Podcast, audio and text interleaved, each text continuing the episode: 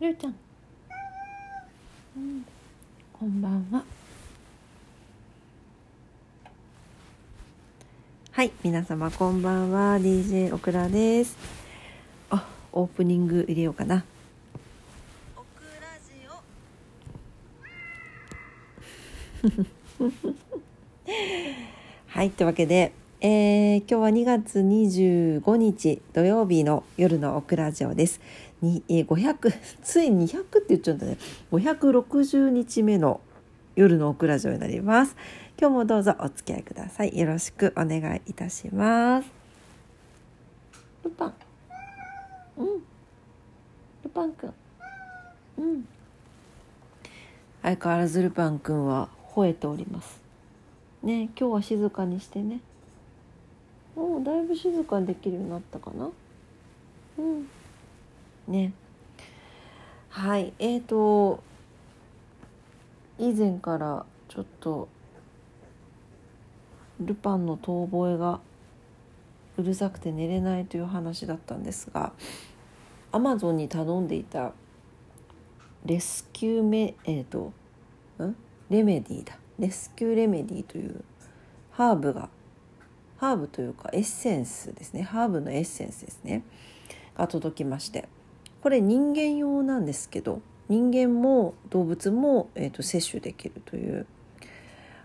えー、不安な気持ちになる時とか緊張しすぎる時とかに、えー、摂取するといいというですね。あの変なものではないですよ。きちんとしたあヨーロッパの方とかはエッセシャルオイルね医療で使ったりしますけれども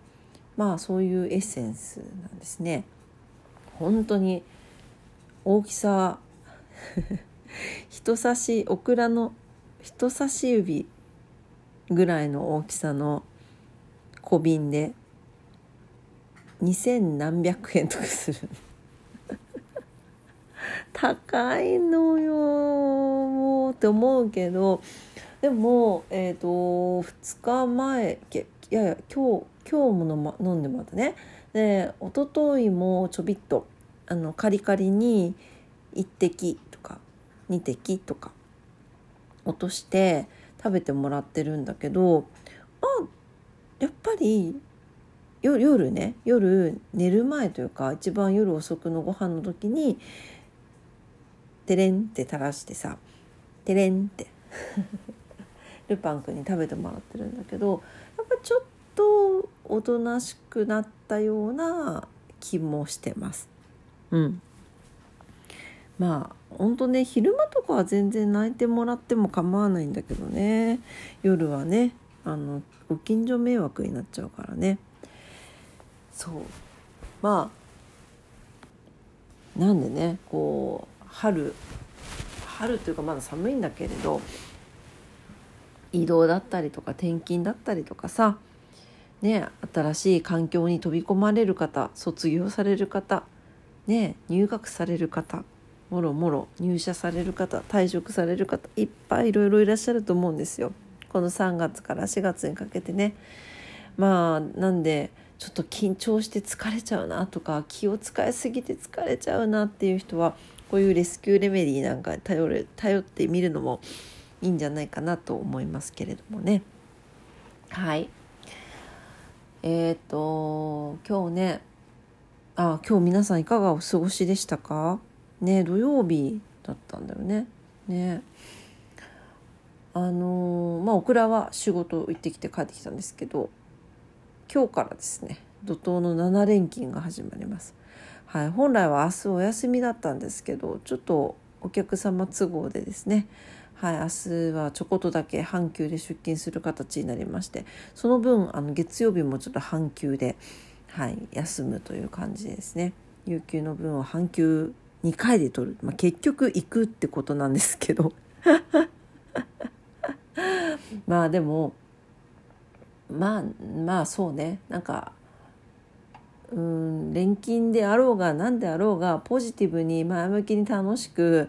あの自己主張をしながら仕事をするというのを決めたんですね。で3月からはもうそうしていこうというふうに決めたのでまあ、2月の末ですけどもう早速始めていきたいといきたいなと思っているので7連勤だろうが8連勤だろうが前向きにポジティブにいけるように私は体調管理をしないといけないと思ったんですね。そうそれであのこの間オクラのマイサンクチュアリの猫病師さんが甘酒とヨーグルトを作って食べていると話をちらっとしたと思うんですけど聞いてくださってる方覚えてらっしゃいますか？あのヨーグルトメーカーであの R1 のヨーグルトを牛乳に足してヨーグルトを作ってで米麹から甘酒を作ってその甘酒を自然な甘みとしてヨーグルトにトッピング用して食べてる。そうするとすごくなんか毎日が元気になってなんか体もすごく楽になった。という話を聞いたんですね。で何よりも美味しいと。確かにそれは美味しかろうと。思いません？自家製のヨーグルトまあ自家製そう R1 が種なんだけど自家製のヨーグルトと自家製の甘酒ですよ。米麹の甘酒で食べるヨーグルト。いや考えただけでも美味しそうですよね。うん。でオクラ家はですねあの昨日もご紹介したボンちゃんが作ってくれている豆乳ヨーグルトというのがありましてもう豆乳ヨーグルトはヨーグルトメーカーなくても大丈夫であの豆乳ヨーグルトの、まあ、種というかがあってですねそこに豆乳を足してこう増やしていくというやつなんですけどそれも発酵食品なのであの腸活にねいいっていうことで食べてたんですがそれに加えて R1 のヨーグルトもちょっと食べてみたいなと思っていたんですね。でなんか麹で塩麹とか甘酒とか作るのなんか素敵じゃないですか。でなんか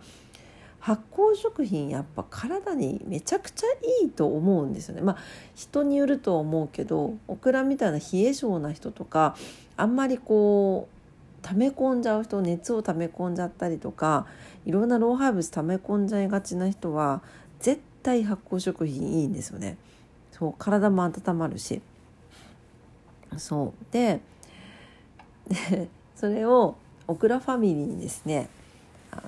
こうこうこうでこうやって作っているらしいと猫美容師さんが。だから私もヨーグルトメーカーを買おうと思うって言ったら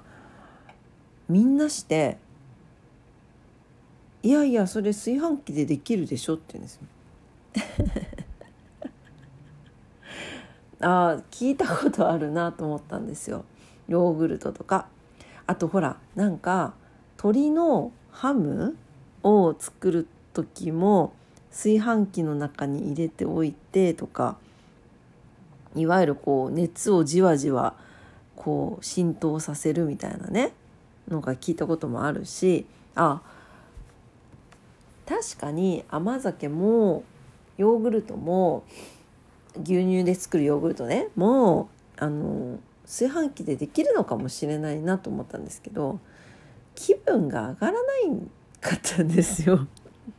なんとなくもうなんとなくこうなんていうんですか？ジューサーとかスムーサーがあったらスムージーを飲むみたいなもんでヨーグルトメーカーがあったらヨーグルトを作る気がしてならなかったんですね。うん、で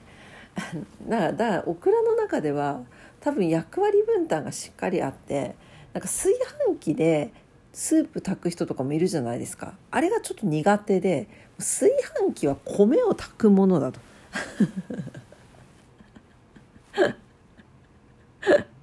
コーヒーメーカーコーヒーを入れるものだとかまあそういうのがこうなるだけはっきりして分かれていた方が多分好きなんでしょうねって 気づいたんですよ。でそうヨーグルトメーカーねでもそんな炊飯器で作れるからそれで作ったらいいっていうところでなんかもう何も言えなくてなんかしょんぼりしてたんですね。でその話をたまたまね職場のスタッフちゃんにあのスタッフさんにねお話ししてたの。でそしたら誕生日にねヨーグルトメーカーくれたんですよ皆さん。すごくない？なんかどうやらオクラさんはヨーグルトメーカーが欲しいけど炊飯器でいいんじゃないかって言われてまあ買えないわけじゃないけど買うのをとどまっている。というところからなんと誕生日プレゼントにヨーグルトメーカーをいただきましてね。早速作りましたよもう。最高。わかんない。その猫美容師さんは1ヶ月とか食べ続けて体調の変化みたいなのを感じたっていうふうにおっしゃってたんだけれどオクラはまだ1日2日なんでわからないですけどでもとにかく味が美味しいです。なんか R1 のヨーグルト無糖のやつ買ってきて牛乳でこうやったんだけどめちゃくちゃ美味しかった。これは作り続けれるなと思った。うん。でちょっと次時間がある時にあの米麹を買ってきて甘酒作ってみようと思うのでまた作ったらね皆さんご報告したいと思います。ちょっと皆さんもやってみてください。本当にもうなんか入れと入れて温度設定して時間設定するだけだから簡単です。是非お試しあれ。ということで今晩も夜のオクラジオ聞いてくださってありがとうございました。いつもいいねボタン、番組のフォローありがとうございます。めちゃくちゃ感謝してます。明日も皆様にとって素敵な一日になりますようにお祈りしております。というわけで今晩も聞いてくださってありがとうございました。おやすみなさい。バイバイ。